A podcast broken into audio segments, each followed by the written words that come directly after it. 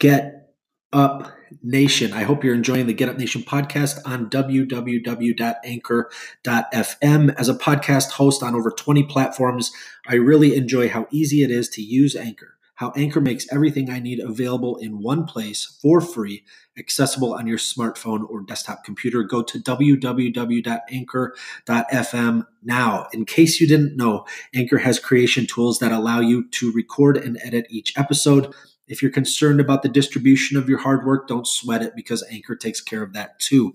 If you're considering becoming a podcaster, I would highly recommend Anchor as your choice to begin sharing your content with the world.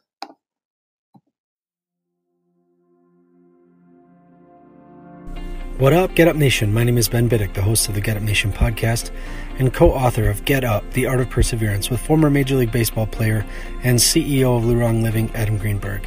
Recently, I had the honor and privilege of speaking with Ernie Mariscal, a United States Army veteran who now performs motivational speaking and provides life coaching to others. More than 20,000 people follow his Facebook page at Ernie Mariscal 90, where he provides motivational messages for those seeking to overcome the challenges in their lives. We discuss Ernie's childhood of abuse and homelessness and how military service awakened him to his personal value. He describes the pleasure he experienced in his ability to help even the most difficult personalities accomplish their mission regardless of how austere the circumstances were. He provides refreshing insights into the value of authenticity during the difficult transition into the civilian world and relishes helping others develop their resilience as they face adversity in their lives. Ernie, thank you for joining me on the Get Up Nation podcast. Thank you. Thank you for having me. So tell me about you, Ernie. You live in California. Yes, I live in Southern California. I live about two hours east of San Diego. In some of the content that you've put out, you've mentioned how you experienced trauma and homelessness as a young person. Will you share some of what you experienced as a child with Get Up Nation? Yes. At five years old, I went through physical abuse, and as I was getting older, I would go through other things such as bullying at school. But going through trauma, it's like I projected back what was going on with me, and I became a bully, and I would be physical with other kids, and it would make me feel better by beating these kids up because I had no self-esteem. And so me being stronger than these other weak kids would make me feel better about myself. It was like kind of an addiction to me. And as I got older, my teenage years, at 16 years old, I was kicked out of my house. And I was uh, basically going from friend's house to friend's house and basically really didn't have a set place to live. It was pretty rough going through things like that. And also what I did is I, I got into selling drugs. And with that, it brought me so-called friends. But again, it was really nothing solid because these friends were just around me because of what I had, not because they liked me. So from there, there was one incident where one day I was at a, you can call it a crack house, and I was so hungry that day that I went into the kitchen and I grabbed a glass and I grabbed some milk to pour in that glass. And when I poured the milk into that glass, nothing but roaches came out of that. Yeah. It was pretty disgusting. so. I dumped the milk into the sink, you know, and then I walked back to the bedroom as I was sitting there. No more than 10 minutes, the door just kicks wide open. And I see this man standing there with a gun. And it was pretty uh, horrific for, I think I was about 17 years old at the time. And it was pretty intense when that was in my face. I asked him, don't, please don't shoot me. And as he was standing there and then he left, sat down after that, and then I just thought to myself, it's like, what am I doing? what am I doing to myself? I'm going to just end up dead or in jail. You know, I'm not going anywhere with my life. So I need to do something. And at that time, I reached out to my mom, and basically she got me, and then she took me to my older brother's house, and I started living with my brother. I went back to school because I had dropped out. I went back to school. I graduated. Once I graduated, I joined the United States Army. And that's when my life started to change because being a soldier is something that I was really good at and that I took seriously and I was very proud of it. And what the Army did, it broke me down to what they wanted me to be because you got to be a follower before you become a leader. Once they did that, I started learning a lot of things and I was pretty good at it. So at that time, that's when I started gaining my self-esteem, started gaining my self-respect, my worth, and all these things and I just kept pushing forward. And I learned that what you want out of life, you got to put into it. And that's when I started just being really good at what I was doing in the United States Army. And I started gaining rank. How did you come to that decision to join? Did you come across a recruiter? Was that something you just decided? Was it in the back of your mind? Did somebody recommend it to you? How did you make that leap from that horrific moment to this is what I'm going to do? It was pretty much my mom. She was like, uh, I don't know what you're going to do, but you're not going to be around here. You're going to have to go to the Army. so okay. It's kind okay. of something like that. What year was that that you joined? That was in October of 1991. And so, what was your job in the military? When I joined, I was a Bradley turret mechanic, and that is a Bradley fighting vehicle. It was basically it was a carrier for the infantrymen, and it had a, a main gun on there, 25 millimeter chain gun, and it had uh, TOWs on there, like two missiles on there, and that's what I would work on. I would work on the weapon systems. I would work on the electrical components. I would repair these things, and it was very uh, challenging, and that's what built me to thinking and learning, being creative with what you got. You started to develop that, and so you started to have a sense of pride. Did people start recommending you? Were they taking note of your skills? Tell me about that process where you started to be proud of who you were. Well, I would notice that other soldiers around me, they were getting promoted. And I was like, how can I do that? How can I be better at what I'm doing? So what I would do, I would take home manuals about the Bradley. I would take them home, and I would study at night and I would study, study, and study. I would read everything I could read about that Bradley, and I learned a lot about it. So when things would break or things would malfunction, people started asking me, "Hey, uh, what do you think about this? What do you, you know, what would you suggest we do?" That's when I started knowing that again, what you put into it is what you're going to get out of it. And I was just determined to be the best, and I always wanted to be the best. Basically, it just became a hunger after that. Once I started doing that, I just got better and better, and I started getting promoted, and I started running my own section. I would have soldiers under me, and you know they would look up to me, and I would take care of them, and that was my job, and I loved it. I just loved taking care of people, and that's why I started getting that motivational mindset where these guys sometimes would be in situations that were very grim. You know, it'd be cold, it'd be raining, it would be just be an ugly day or whatever and you just have to figure out a way to get these guys to work as hard as they can with influencing them and, you know, just motivate the heck out of them. And they would get out there and do it. No matter if it was cold, no matter if it was raining, no matter if it was snowing. It's just getting the job done, and that's what it was all about. I love that. You're building people up. Now you're taking people who are suffering and working in austere environments, and now you're building them up so it's it's kind of a, a pretty amazing reversal there as you took pride in yourself, learned how important you were, learned what you could do. Then it sounds like you, you transitioned into really caring for others and doing the same for them instead of tearing apart, building up. Yes, and it was just something to see as I was getting older in the military, and I would get these younger guys and to bring them up, kind of like raise them in a way and develop them into leaders themselves. It was it was a pride thing because after a while, they would move on and go to other duty stations, and you would see them doing great things. And it's just like, wow, you know, that's part of me, you know. And the way some of these guys would call me, it's like, you know what, Sergeant Mariscal, you know, thank you for what you did. I am doing so much now in my life. But there's just one thing that sticks out in my mind. I had this one soldier, Specialist Lopez. He was from Detroit, and he was getting bounced around from maintenance sections to maintenance sections, and none of these guys wanted him.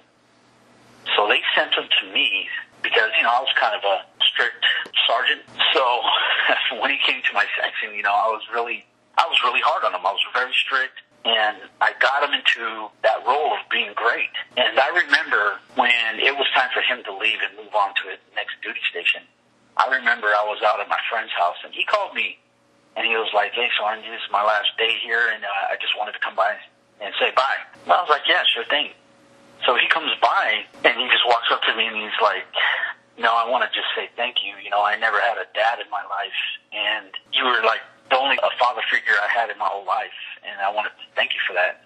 And right now, to this day, he's just doing, this guy's doing outstanding things in life. And to know that I impacted somebody else, it's the best thing in the world. And that's the, the payback that I look for. And that's the payback that just drives me to keep going forward in life. You did serve overseas. My first deployment is when I was in Baghdad. It was in 2004, and this deployment was very rough. It was right after the invasion, and we replaced the invasion force. And that's, I don't know if you remember back in 2004 when the insurgency kicked up. So was pretty, uh, it was pretty wild back then. There was a lot of uh, contact enemy hitting our fob. I remember my first day in combat. It was April 1st, 2004. And I was laying down in our cot. It was it was probably about 10 o'clock at night, and I was laying down. I could see the moon through the top of the tent. And I was just laying there thinking, wow, you know what? I'm, I'm in war now. You know, it's just, this is crazy. I never thought I'd be here. You know? And as soon as I said that, I just see something just fly over the tent, you know, like a rocket, like shooting and right when that happened, I just heard that explosion. Boom! And there was so many explosions after that. Got out of the bunk. We started running for the bunker. I was standing there, rushing guys in, into cover as all these explosions are going all around. And by the time the last person was in the bunker, I tried to get in the bunker. There was no more room. And I was like the only guy standing in the outside with all these things going off. And I remember the, there was a voice in the back of the bunker goes, hey, uh, Sergeant Mariscal, I think there's another bunker uh, 100 yards that way. And, you know, I'm like, really? Everything's exploding around here. You just want me to run across there?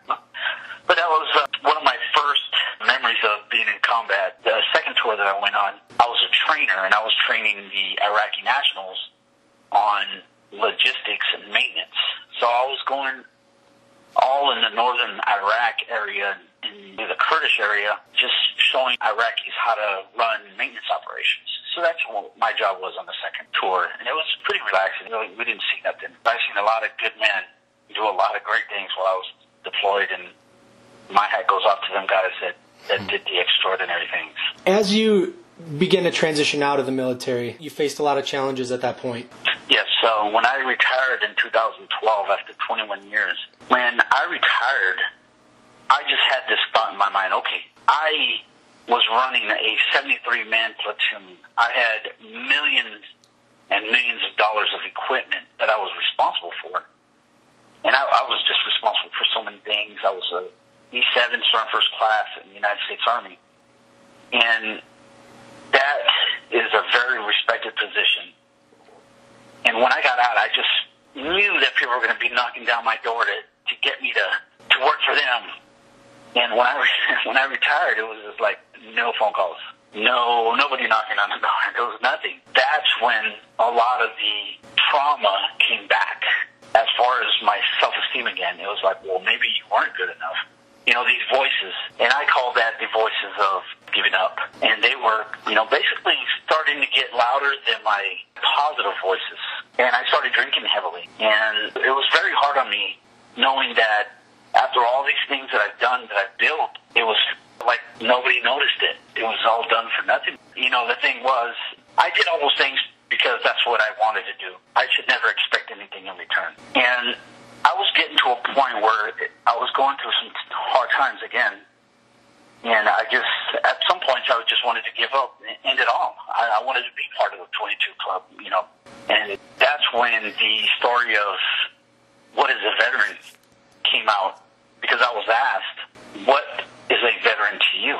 And that takes me back to Sergeant Chatham, another incident that I had in the Army, and it just, something that's so motivational to me, and it just brings up my spirits every time I talk about it. But um, the uh, transition was very hard for me because once I had to deal with civilians, I didn't know how to deal with civilians. I didn't know how to be a civilian at a job because all I ever knew how to do was give orders and make things happen. And now you got to follow every protocol, every you know law, everything. You got to just be be what the company says you got to be. And if you go outside that line, you know there's there's repercussions for it. It was very hard for me to be a civilian, and I still still have hard times for it. But you know I learn, I adapt. Those are the, some of the things that you know. Now I'm just going through my second marriage now, so it's um, it was something that was very hard, and, and I'm barely getting over that. Did you seek out care at the VA? What was your experience like in, in dealing with the VA? When I did retire and I was going through my hard times, I did reach out for help. And I remember I went to see a mental health provider. And I want to say within five minutes, probably not even that many minutes, I went in there and the guy asked me like three questions and I answered him. And then he goes, all right, I'm going to prescribe you some um, anti-anxiety pills and you're good to go. And I'm like, so what's wrong with me? He was like, oh, you have PTSD. And I was like, okay, well, what do we do now? It was like, oh, you just take this medication and you'll be good. And I was like, is that it? That's not solving the problem. It's just putting a band-aid on a wound. So that's what I had to deal with. I did start talking to a therapist, and a lot of my childhood trauma came out when I started talking to a therapist, and also the trauma of being in combat because in 2004 to 2005, being over there every day, not even knowing if you're going to be alive the next day, that kind of puts a lot of pressure on your on your mind and, and body. It changed me a lot, and so those were some of the things that I had to deal with with the VA and the VA in, in San Diego. I have no um, you know bad things to say about them. Man. They've been good for me because I knew at the time there was so many guys going through the treatments and they had to hurry everybody up, and I understand that. It's just something that we got to deal with. But now I know it's a lot better, so I got to give them that. What was the most helpful for you in that moment? The most helpful thing was talking my experiences. Going into a therapist or a psychiatrist, you got to be open because if you're not open, you're not going to get anything solved. And see, a lot of times, us, you know, veterans, we don't like to be weak. We don't like to just expose ourselves or be vulnerable to others. And that's some of the problems that we have. But I, you know, opened up and said what I had to say and just left it all out there. And that's when a lot of things started happening that bettered my life. Is that the point where you began to really feel the value of your message and to start to speak? You wanted to share your experiences. You wanted to lift people up. You wanted to give them hope and, and to motivate them. Yes. I've had already four of my friends, and I, I'm not going to even say friends, four of my brothers, they've already committed suicide. And I would really get upset. You know, why? Why? Why is this happening? But again, a lot of us, a lot of veterans, we don't open up. We like to keep everything in. We don't want to be. And I think it's very courageous to go out and get help. Agreed. And we just bottle that stuff up. And that's that isolation that kills. And I just applaud, I applaud, you know, your willingness to do the things that you've described here. And I hope that this is something that reaches anybody who's thinking about this, who's having suicidal thoughts, who is having difficulty dealing with everything that's happened to them during their service, because you are an amazing example of someone who selflessly served and then clung to the hope and clung to the belief that your life has value. There's a reason behind the things that are happening to you, and you're going to go out and get it. And you're going to go out and achieve things. And what once was a job fixing tanks, what once was performing at a high level, then became this sense of, I'm going to live. I'm going to survive. I'm going to make the most of life. A chapter in my life is starting. A chapter in my life has come to a close. But to have that bravery and that perseverance and that resilience to say, that's not it for me. I'm going to keep going. It's so admirable and it's a message that so many need to hear. So basically, at this point, I just want to thank you for doing that and for sharing that and for being that brave example and that brave leader. I hope it resonates with Get Up Nation if there's any people, even if they have no military background, even if they're, they're going through a transition that has nothing to do with military to civilian, but other transitions that they can know that fighting spirit, that warrior within, it says, no, I'm not going to let this end me. I'm going to actually do that frightening thing of making myself vulnerable, of, of articulating my emotions about this and, and finding some answers. Exactly. And a lot of the times that I talk to people, and again, I talk to people that haven't even been in the military. And my thing is this when I talk to them, I go, look, y'all have been through some things in life, but if those things didn't happen to you, we wouldn't be who we are. That's a part of us now, whether you like it or not. Mm-hmm. So you can let that beat you, or you can use that as fuel to conquer everything in your path because you already beat that. And now you can just start beating every other obstacle in front of you and just keep going forward and start doing successful things in life. Just don't let that thing beat you. You know, use it as fuel, and that's that's what I try to get my message to the people that I speak to. And that's what I love to do. It's just, like I say, it's an addiction for me to inspire. It makes me feel good. It, it releases a lot of things for me, and it's therapeutic for me as well when I speak. You forwarded me a video recently where you were speaking about a run that you took with a soldier who was new to your unit. Will you share that story yes. here with Get Up Nation? Yes, that's um, the story of what is a veteran. It was one cold morning. I was at Fort Benning, Georgia, and we were getting ready to do some physical training. But before that, I was introduced to uh, a staff sergeant Chatham. And Staff Sergeant Chatham walked up to me and was like, hey, how you doing, Staff Sergeant Chatham? You know, was like, oh, I'm doing good. You know, I'm Sergeant Mariscal. Are you going to be with me today? See, and, and the tradition we have in the military is like when we get a new guy, it's just, we want to smoke them, run them to the ground, and the tradition is either we make them throw up or pass out. It's, it's just something that we do. So Staff Sergeant Chatham comes in, so we start doing our stretches, and we roll out. We start our run. Okay, so we go on this run. It's probably about four or five miles. And as we're running, he's breathing heavily, and that's a normal thing to do as we're running. And we're going up hills, we're going down hills, we're just going through these strenuous miles, and it's. I was like, dang, this guy's not getting out. So you know, I'm going and going. So finally, we get up to this hill, and it was called the Cardiac Hill, which is in Fort Benning, Georgia. It's a pretty famous hill there, and it's called Cardiac Hill for a reason. So as we climb that, and we get back to the start point. It was like, all right, hey, how you feeling, Sergeant Chatham? It was like, you know, I'm feeling good, but it's just my legs bothering me a little bit. And I was like, okay, well, hey, at nine, we're to go ahead and meet at the motor pool. And the motor pool is where we worked because we were instructors at the time. So we meet up at nine o'clock. And I'm already there at work. And Sergeant Chatham's walking through the door. And as he's walking towards me, I could see him limping a little bit. So as he's getting closer, and I'm like, "Are you all right?" He was like, "Yeah, I'm good. Just my legs bothering me a little bit." And I was like, "Oh, okay. Well, I can go get you some tissues, you know, making fun of him." And he, you know, laughed it off a little. So he sits right in front of me, right across from me, and he bends over as he's sitting down and starts lifting up his pant leg. And as I'm watching him do this, and everything just like slowed down. And as he's doing that, lifting his pant leg, and with every inch that just exposes of his leg, I start noticing this guy's an amputee. And all the proudness that I had started turning into guilt to as to what was I doing, you know, but I never knew he was an amputee. And then he tells me how a year prior he lost his leg in Iraq from an RPG, a rocket propelled grenade, ripped through his tore his leg off. And he then told me how he had to learn how to walk again. He had to learn how to be a dad again. He had to learn how to be a husband again with one leg. Not once did he ever ask me during the run if if I could slow down. Hey, Sarmerska, can you slow down? I have one leg. Hey, Sarmerska, can you take it easy? I have a you know fake leg. Hey, Sarmerska, can you feel sorry for me? Not once did he ever ask me to feel sorry for him. And not once did he ever feel sorry for himself doing all these things. That's when I knew that's what a veteran is. Right there, right in front of me, was a veteran. We're all the same way. We all have the same mentality where we don't give up. You know, yes, we get knocked down, and yes, we go through some tough stages in life, but we get back up and we conquer those things.